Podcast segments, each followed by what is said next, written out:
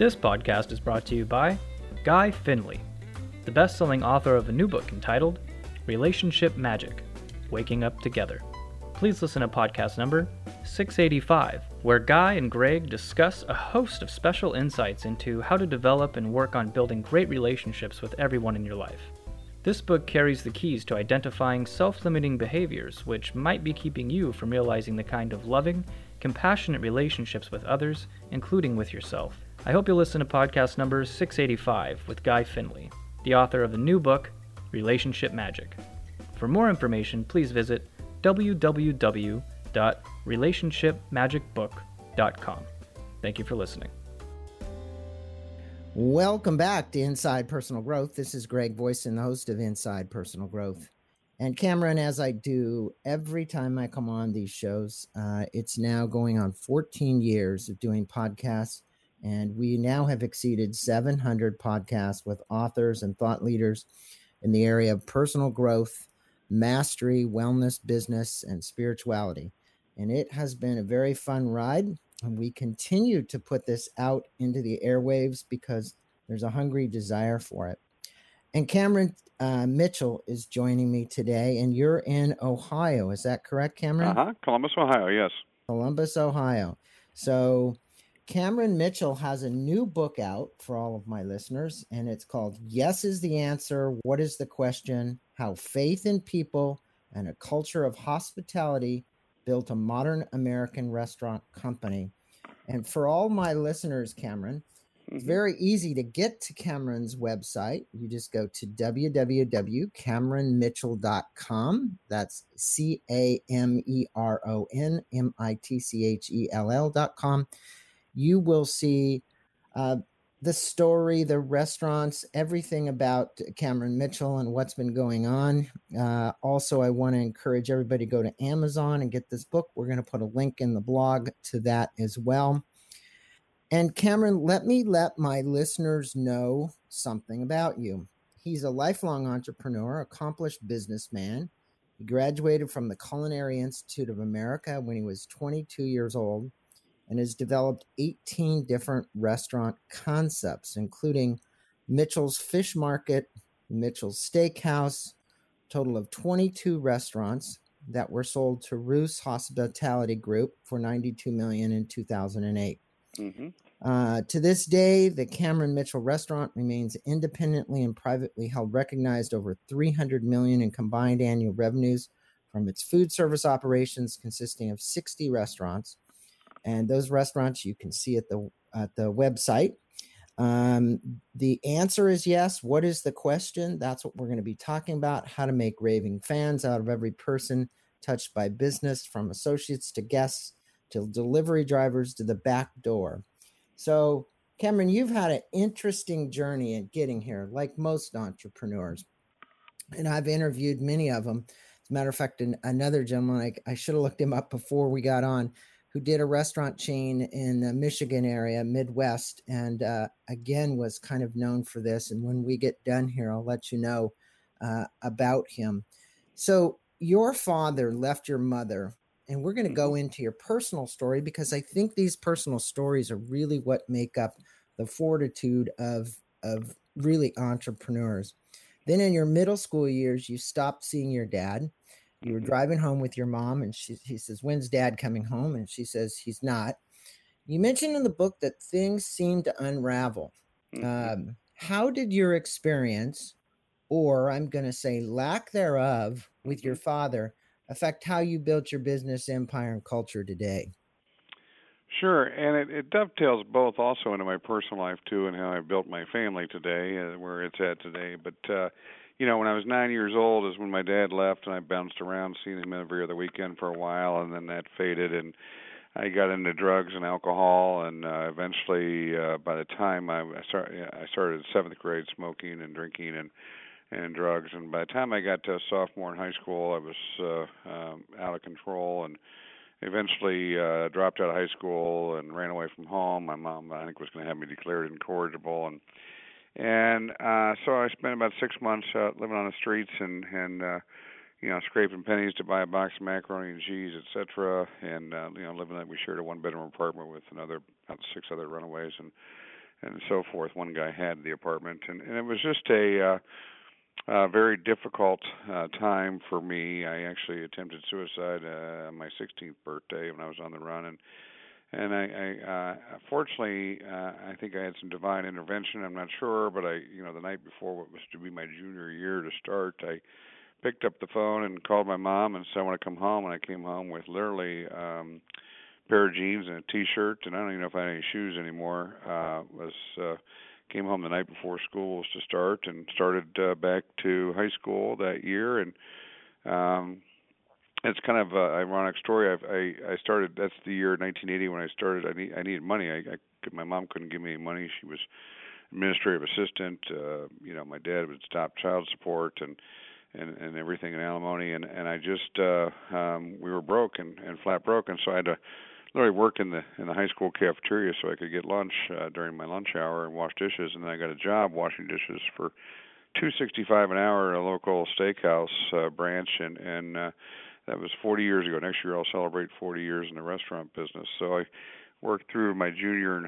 uh, senior year in the restaurants and uh, in a restaurant and. uh I got to my senior year and I, I got elected senior class president and, and I uh, ended up not being able to walk uh, with my class and give the commencement speech because of my high school grades. And I didn't get a lot of the work caught up and and I, I finished my high school career. I finally got out in summer school after my senior year, but I finished my high school career. My class rank was 592 out of 597 and I had a 1.05 GPA and so Well, I I also remember reading that you missed your English point cuz you didn't get to walk Right. And and what was the what was this lesson that you were taught by this? You know, um, I think when that happens to somebody and they get either not not able to walk or they get put back a grade, mm-hmm. uh, there's something that then gives most people a lot more fortitude as an entrepreneur. Yeah, I uh, I vowed um, at that point. First of all, when I came back and you know, I just realized that uh, you know no one was going to take care of me but me. Um,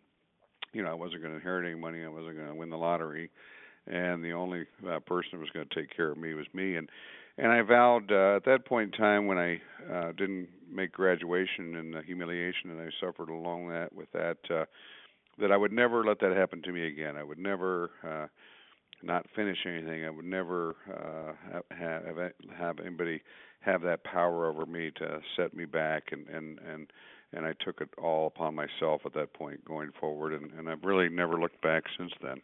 Yeah, and and an, a really great great story here. You went then uh, your father passed and you mm-hmm. were quite young he passed of an aneurysm he was an insurance salesman mm-hmm. correct you never got to see he never got to see your success no. what do you wish you could tell him today if he was alive I don't know if I would tell him anything. I would just like to uh, have shared with him, uh, you know, my success and and uh, you know it, it uh, that childhood I had um, uh, uh, has always stuck with me, and you know I, I from that point forward I always wanted to. Uh, I always envisioned myself to be married, and I, I met the woman of my dreams, and uh, we've been married now 24 years, and we have three wonderful kids, and and I've been a great father to my my children, and a great husband to my wife, and and um, you know, I, I would, I don't, I wanted to break that cycle, you know. So yeah, uh, yeah. You mean the cycle that was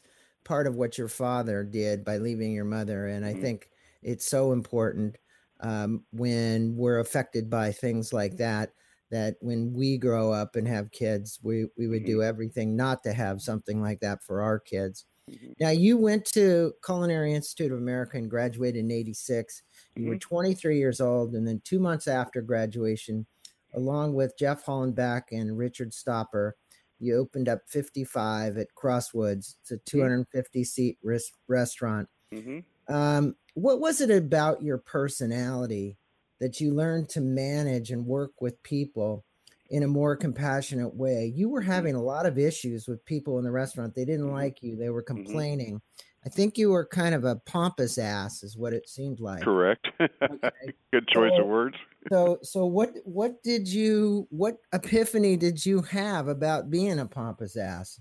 Well, I had. Uh, I, I I was very intense and and uh, very driven, and I you know I had my goals set out. I was going to be president of a restaurant company by the time I was 35, and here I was, a young sous chef, and just graduated from the Harvard of Culinary Schools and and and very driven. I was working, you know, 70, 80 hours a week and whatever it would take, and and very intense. And I got promoted uh, to executive chef, and then I got promoted to general manager. And I was 24 at that time of this uh, white tablecloth restaurant, uh, top 10 restaurant in downtown Columbus. And I was uh, uh, I was you know working that restaurant very hard, and I thought to myself that the success of the restaurant was dependent on how hard I worked and, and what I did as general manager. And uh, and I was writing people hard and pushing people hard and looking over everybody's shoulders. I didn't trust anybody. I was just, you know, uh, um, just a bear uh, to work with. And they had eight servers had a clandestine meeting with my boss at his office and said,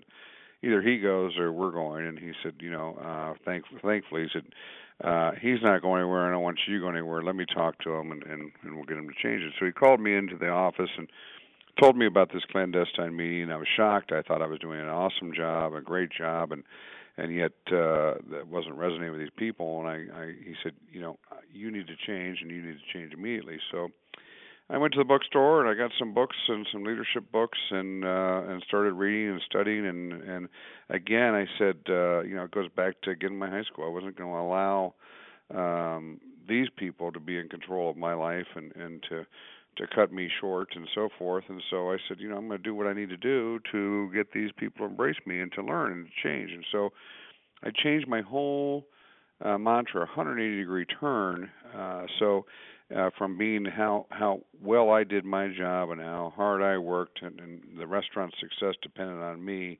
I flipped it on its head and I said, you know, the restaurant's success will depend on everybody else and how they do their job, and and so I immediately changed uh, to instead of working above everybody and working down, I, I worked below everybody, working up and supporting them, and uh, ended up uh, um, uh, you know that changed my life and changed my leadership style forever.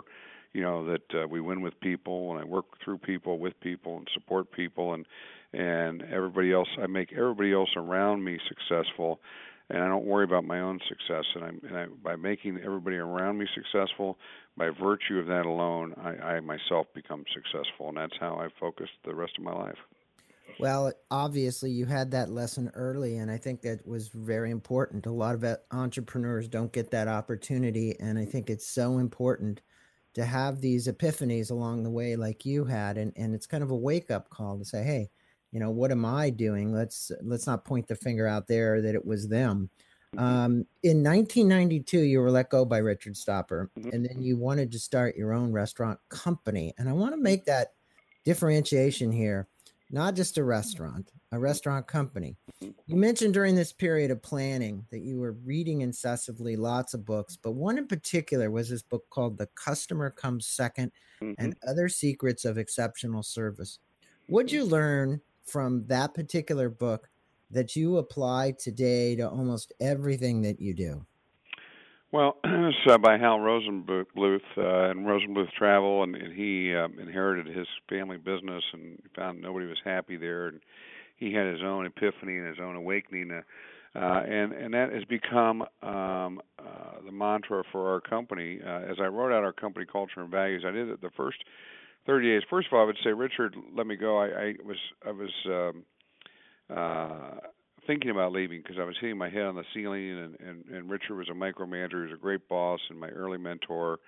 Uh, and it was the business was owned by hip pocket business and wealthy businessmen, and I I had determined uh, about six weeks prior that I was going to leave the company and start my own company, but I was planning like within a year. You know, to, I was going to save some money and prepare and so forth. And word got out. I told some friends, and word got out, and Richard couldn't have his number two guy with one eye looking forward and one eye looking out, one, one eye looking out. And so um, he called me in the office Saturday morning and said, "It's time for you to fly." He said, "This is going to be the best day that ever happened to you." Um, and he did it lovingly. It was you know out of care, you know, and I understood and and and so forth. So that Saturday morning I left and I started Monday morning. I, I spent the first 30 days, you know, reading and, and you know I had all over the walls of my restaurant, my my apartment, you know different quotes, and I, I, I you know reflected on my 12 years in business at that point, and and and I, I knew somehow instinctively I wanted to I want to build a restaurant company that was going to be around for you know 10, 20, 50, 100 years. And it was if I was going to do that and do that successfully, it had to be a company based on uh, a great culture and values. And so that's what I did. I wrote that out first, the first 30 days, and and it's still the same today. We and then I said about the course of building a restaurant company based on that culture and values. And as a CEO, uh, I say to this day, our associates come first, our our guest doesn't come first. I look at it as a triangular relationship that we take care of our people, our people take care of our guests, and our guests take care of our company. And, and that has proven to been, be very successful for us over the years. Well, it's a very servant leadership model. And uh, uh, I wanted to ask you this question. You know, you outline the eight core values of your business in the book, and I was mm-hmm. wondering if you could tell our listeners what they are and why it's so important to the DNA of the Cameron Mitchell restaurant chain. Mm-hmm. This podcast is brought to you by Jeffrey Gitomer, the author of a new book entitled Truthful Living. Please listen to podcast number 688 where Greg and Jeffrey discuss the 23 lessons that he writes about from the recently discovered works of Napoleon Hill that are over 100 years old. These lessons, such as Success is Up to You and Finish What You Start, are all from the original writing for Napoleon Hill with commentary by Jeffrey. If you want to read a book that will certainly help you change the course of your life, pick up a copy of Truthful Living by Jeffrey Gitomer and listen to Greg's engaging interview with Jeffrey on podcast number 688. If you want more information about Jeffrey and Truthful Living, please visit www.gitomer.com or visit the Napoleon Hill Foundation website at www.naphill.org. Thanks for listening. well, I mean, the, the, number one core value uh, is our, our associates come first, and you know the the um, uh, you know, it's not our guest comes first, but our associates come first, and and and and then you know there's uh, eight core values. I don't know if you want me to list them all, but they, they uh, um, everything we do, and then there's five what I call pillars to our culture, five questions that we have to be able to answer that um, I, I think really give us the foundational direction of where we're going. But that that culture, those pillars and those values we use as a screen um, that we measure everything, and everything goes. You know, and if it's not in line with our culture and our values and those pillar questions, uh, then uh, we don't do it. And so, uh, I, I've said a thousand times, you know, what does that have to do with great people delivering genuine hospitality? What does that have to do with being better today than we were yesterday and better tomorrow than we are today? And if it, and if it doesn't, then we don't do it, and it becomes the screen by which we measure everything we do and value everything we do. Well, and it's so important to uphold those when you're running a business, uh, and as at the same time, as you said, your associates are 1st and mm-hmm. they're taking care of your customers. And I think that's the important thing for people to understand is that the human capital value on the balance sheet is so much more important than everything else. It's your biggest expense in most cases, mm-hmm. in most businesses. And I'm sure that's true in the restaurant business as well. Now, Absolutely. I say we're in the people business, really, is what we're in. And it's not, you know, happens to be restaurants, happen to be our platform, uh, but we're in the people business. Right. Now, if you look at your food costs versus your cost of labor and all the other things you have to do to have your associates be happy so that they're giving a great experience to the customer, it, it is a marginal amount in comparison.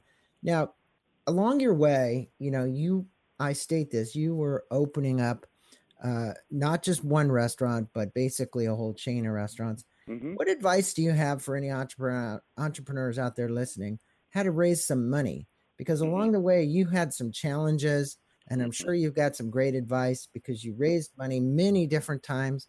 You mm-hmm. had all kinds of challenges with mm-hmm. people mm-hmm. reneging, and uh, give our it, give our listeners a little bit of advice about going out to raise capital. Well, I think you know when, especially in the beginning. In the beginning, I had 250 names I had uh, you know put together, and I was blessed in that regard. That I was working in you know running a, a group of six restaurants. I was out in dining rooms. I got to know a lot of people and, and guests and so forth. But So I had about 250 names, and I am getting 25 people to invest in the beginning. So I had 225 no's, and um, and your ego just takes a, a you know a beating at that point in time. You know, because people are they're nice about it, but they're basically saying no. And what they're really saying is, and you read between lines, they don't believe in you and they don't believe in the risk and so forth. So you have to uh, be able to sell yourself, and you have to uh, have uh, uh, portray integrity and and that you've got a good plan and that that uh, and get people willing to take a chance on you. Now today, when I raise capital, which I haven't raised capital in probably 10 years now, but you know, along the way, I got a little more successful at it, and it became a little bit easier as we went along. But it's never been easy, and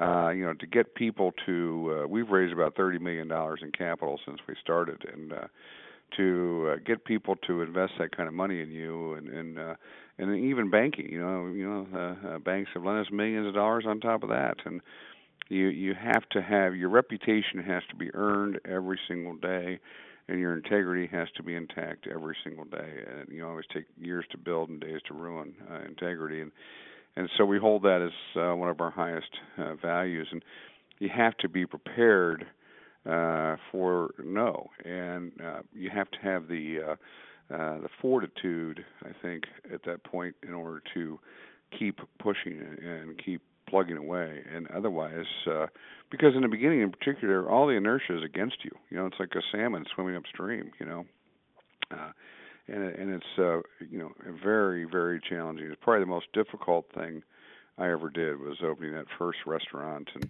and followed right behind that was opening you know second and third, and running those two or three restaurants by myself without any infrastructure. You know, I just never worked harder in my life. Well, and I think what my listeners can learn from this is persistence and fortitude.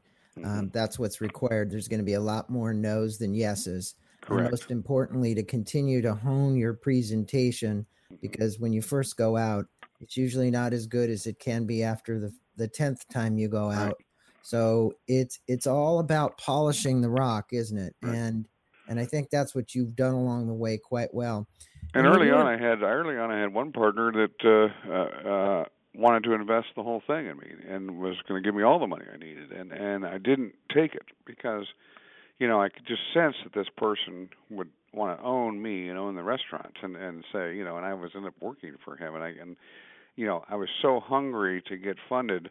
Uh, that was one of the hardest things for me to do too, is to turn down that investor and say, I'm sorry, you know I can't do that. He ultimately decided he didn't want to invest at all at that point in time. He either wanted to put all the money in and have control or not put any money in. And it was probably one of the smartest things I ever did.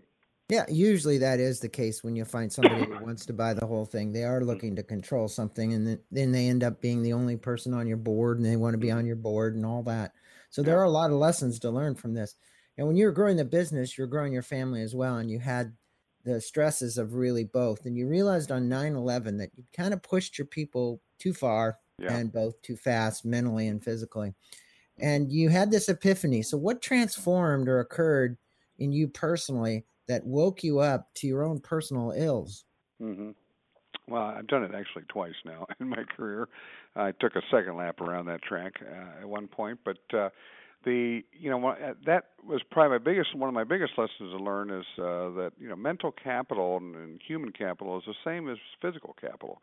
You can overspend that and go bankrupt in that way too. And and we had pushed our people so hard into the brink, and it's not they were quitting uh, per se, but they were exhausted and they were exasperated and and uh, very frustrated and and uh, you know that I, I learned that and I saw that and I felt that and you know I I uh, uh, I was letting my own personal um, drive uh, uh, get in the way and and and, and supersede uh, our values and and I wasn't putting our associates first at that point in time and so um, we stopped and we you know we got through it and, and, that caused a lot of damage you know we were uh, you know uh, you know broke. We couldn't pay our bills, and you know we'd overexpanded, and and uh, and it took a few years to dig right out of that. But you know, and then I um, I did it again in my hubris after the sale uh, in 2008. You know, I was going to rebuild the EBITDA that we sold, and and uh,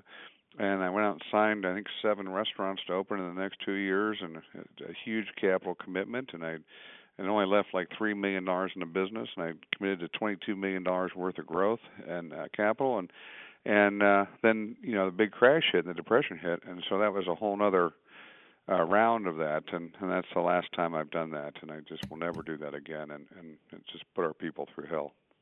Well, it put your people through hell, and also a lot of sleepless nights for you yourself. I'm yeah, sure. absolutely. Uh, you know, waking up with cold sweats. I know I've opened up five businesses myself, so I'm very familiar with that. Now, you um, you take the employees through this four hour training and they receive Mm-hmm. this little red book. Here's what I'm going to insert. Um, uh, have you ever heard of Zingerman's in the Midwest? Yeah, yeah, absolutely. Okay. okay, so he was on the show, Ari, uh, the founder of that company. And it's Right. interesting, this little red book idea uh, kind of goes between both these restaurants. Yeah, he calls them the the I, I happen ap- actually happened to list it uh, look it up. It's the tw- twelve natural laws of building a great business, and he gives his people kind of a little red book as well. And Mhm. you have your core values and your five pillars in there. Can you Mhm. tell the people these five pillars that you run your restaurant chain Mhm. on? Sure. And I, I would say, before I do that, I would say uh, these five pillars are, are questions I call them uh, that are uh, that our company is built on. I believe people, any business, needs to be able to answer these questions uh, uh, with what I say authority and conviction. And so, first and foremost uh, for us is, you know, uh, what do we want to be as a company? And we want to be an extraordinary company. By definition, uh, extraordinary is the opposite of ordinary. So we go to great lengths to do extraordinary things within our company at all times. We do not want to be an ordinary restaurant company. Secondly, how do we, you know, uh, who are we? So we ask what we want to be. Now we ask who are we? So we are great. We define ourselves as great people delivering genuine hospitality. Easily defined. Everybody knows great people in their life. Delivering means someone's receiving. Uh, genuine means from the heart. Hospitality is defined as treating guests as we would treat guests in our like we would in our own home. So we're that's who we are. We're great people delivering genuine hospitality. Then uh, we, we talk about our mission. You know, what is our mission? And our, our mission is to thrive with both cultural and fiscal responsibility. And it's very simple. Um, uh, and what I mean by that is it's, it's a 51 49 relationship. Job number one in our company is to maintain our culture and values. It's not to make a profit. Job number 1A, right behind it, is to make a profit and to make a damn good profit, but never at the expense of our values. we'll leave a dollar on the table before we ever sacrifice our values. So, and at the end of the day, we benchmark ourselves against every publicly held restaurant company out there. We're always in the uh, upper quartile or upper 10% of all publicly held restaurant companies in terms of profitability. But uh, we don't drive profit. I drive profit hard, but never at the expense and of our of our values. And I want to be a company. We want to have a company that's uh, here uh, long after I'm in a big restaurant in the sky that's continuing to thrive because of its a values-driven organization.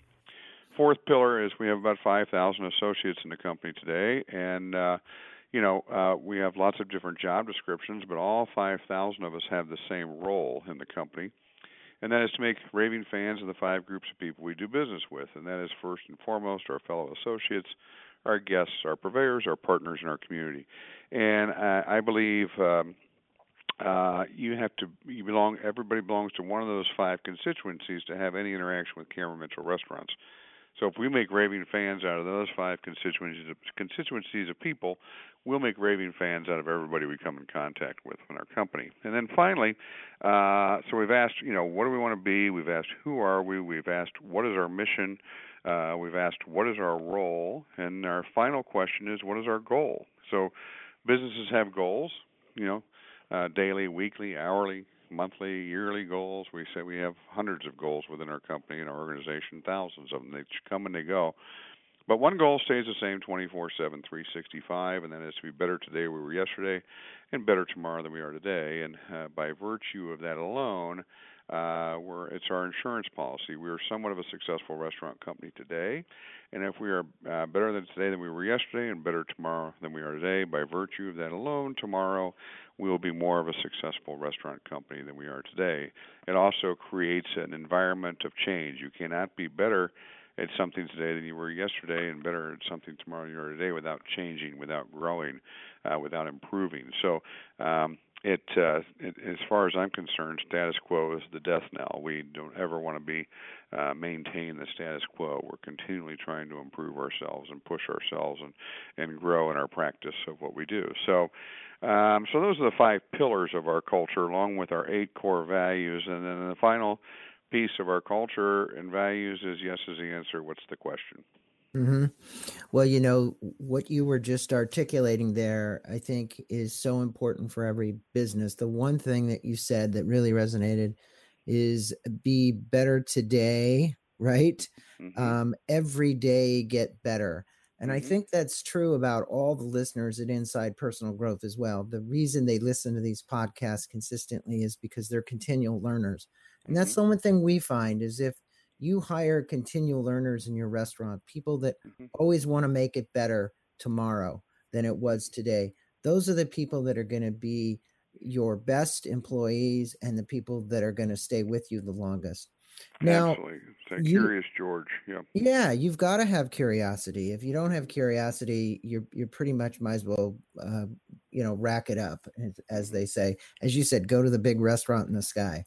Yeah, my Um, favorite is people will say, uh, if someone wants to see the hair go up on the back of my head, they say uh, one of two things. One, that won't work because, you know, well, wait a minute, we haven't tried it yet. How do you know it won't work? Uh, number one. And number two is, it will be easier if we do it this way. You know, when I say great restaurant touring is difficult. If it was easy, everybody would do it. If we always take the easiest way to do things, then we're going to have just that a mediocre company. Right. And, you know, as you've done this, you, Cameron Mitchell, personally have reinvented yourself many times. But hmm every time you reinvent yourself, you reinvent what you touch. You know, in other words, your businesses and the Yeah. people in your business. hmm And I think that your successful track record, as I read in this book, was really somebody who was constantly reinventing themselves all the way from the time they were in high school all the way till now. And that brings me to this closing Yeah, I was going to question I here. still am now. That's go right. Well, you have a book now. So, hmm Cameron, you're in your fourth quarter of your life, as you said. And I, hmm I look at it as some people call it the sunset years. I'm hmm 64 years old myself. hmm So you want to leave a legacy. How can hmm you do, how can you best do this to make an impact on those left behind, your children? You know, if it's your children, they're going to be running the re- restaurant or key employees while hmm furthering your values and principles at the same time. I was looking at some of the cool things you're doing, giving money to Culinary hmm Institute and hmm all this kind of thing. I'm sure you've got your own foundation. hmm So what are what are the ways you want to do that? hmm Well, you know, I, as human beings, we can only do so much. But um, uh, I've got, excuse me, I've got on my desk uh, my legal pad, which is entitled Fourth Quarter Goals, and uh, you know, and hopefully I get into some overtime if all goes well. Uh, but uh, so I'm not counting myself out. But I'm in a in a transition phase now. Um, you know, I want to focus mostly on two uh, two words. So two, I call them the two S's. And one is that strategy, and the other one is stewardship. And and you know, strategy. I want to be the chief strategy officer of the company. I am today, but I want to. That's really where I want to. I want to be able to slow down a little bit, truly become the chairman, truly be the chairman of the company, and and still I will hold on to uh, the you know the chief strategy officer, if you will, and and uh, help guide the company as long as I can, as long as I'm capable of doing that, and into new you know new ventures, new directions, continuing to study and reach and you know, we're thinking about maybe getting in the hotel business now at this point in time. We're we're working on a deal now with that and starting a boutique hotel group and and some other things. And so, uh, along with continuing to grow our business and, and develop new concepts and so forth. And then the, the stewardship piece is really the stewardship of our business, the stewardship of our company, uh, spending a lot of time with our young people, our younger people, training them and teaching them. And you know, I, I host a series of Saturday afternoon uh, uh, meetings where young managers come in and just just we just talk. We break bread and and, and talk. I host a uh, uh, a uh, young restaurant group. I've got six or seven now young restaurateurs that have one, two, or three restaurants that I meet with bi-monthly for four or five hours and and help them, uh, you know, uh, talk with them and help them through. Hopefully, avoid some of the pitfalls that I made in my early days and help uh, help uh, steward them. You know, we've launched. Uh, we're the lead donor and created. Uh, the vision for this uh, new 80,000 square foot state of the art hospitality management school at Columbus State, and uh, you know, be it uh, at Mitchell Hall. They've were nice enough to name the building after me with our donation and our contribution, and, and that's a 10-year project. We're halfway into it. It'll open this year. Uh, and but there'll be many more years leaning into it. We're helping with the uh, ideation of the restaurants there and the whole curriculum and, and everything else, and, and giving back to our industry, um, uh, and also giving back to our community in many ways. I have a you know I have a litany of other things that I'm working on uh, within our community and to help uh, build our community. So, well, truly, Cameron, your story is a story of an entrepreneur that's gone from success to significance. I kind of relate back to a book called Halftime by Bob Buford. Mm-hmm. And um, you certainly are following that path. You're taking the resources you've made and redistributing those into areas mm-hmm. that can make a significant impact. And it's always really, really refreshing to see that in an entrepreneur, no matter what age they are.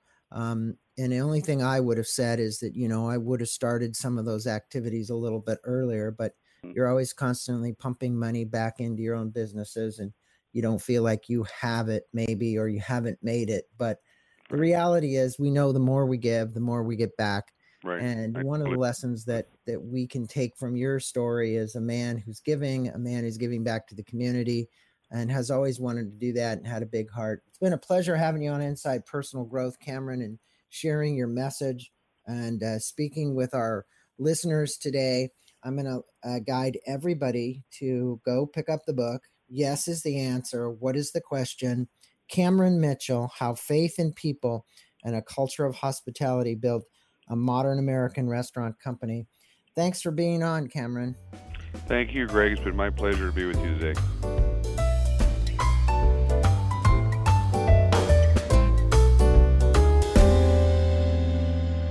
This podcast is brought to you by Dr. Kenneth R. Pelletier, the author of a new book entitled Change Your Genes, Change Your Life. Please listen to podcast number 687 to hear Greg's interview with Dr. Pelletier about the new science of epigenetics, which studies the human epigenome. Learn how our lifestyle choices and life conditions play a large part in how our epigenome functions, and in turn determines the function of our underlying genome. What we eat and drink and breathe as well as our stress levels, use of pharmaceuticals, and our psychological and physical environment, are as important as our family ancestry in determining our propensity toward a certain disease as well as our health and longevity. Please listen to podcast number 687 if you want to learn how you can affect your genes toward improved health and longevity. If you want to learn more about Dr. Pelletier's new book, Change Your Genes, Change Your Life, please visit www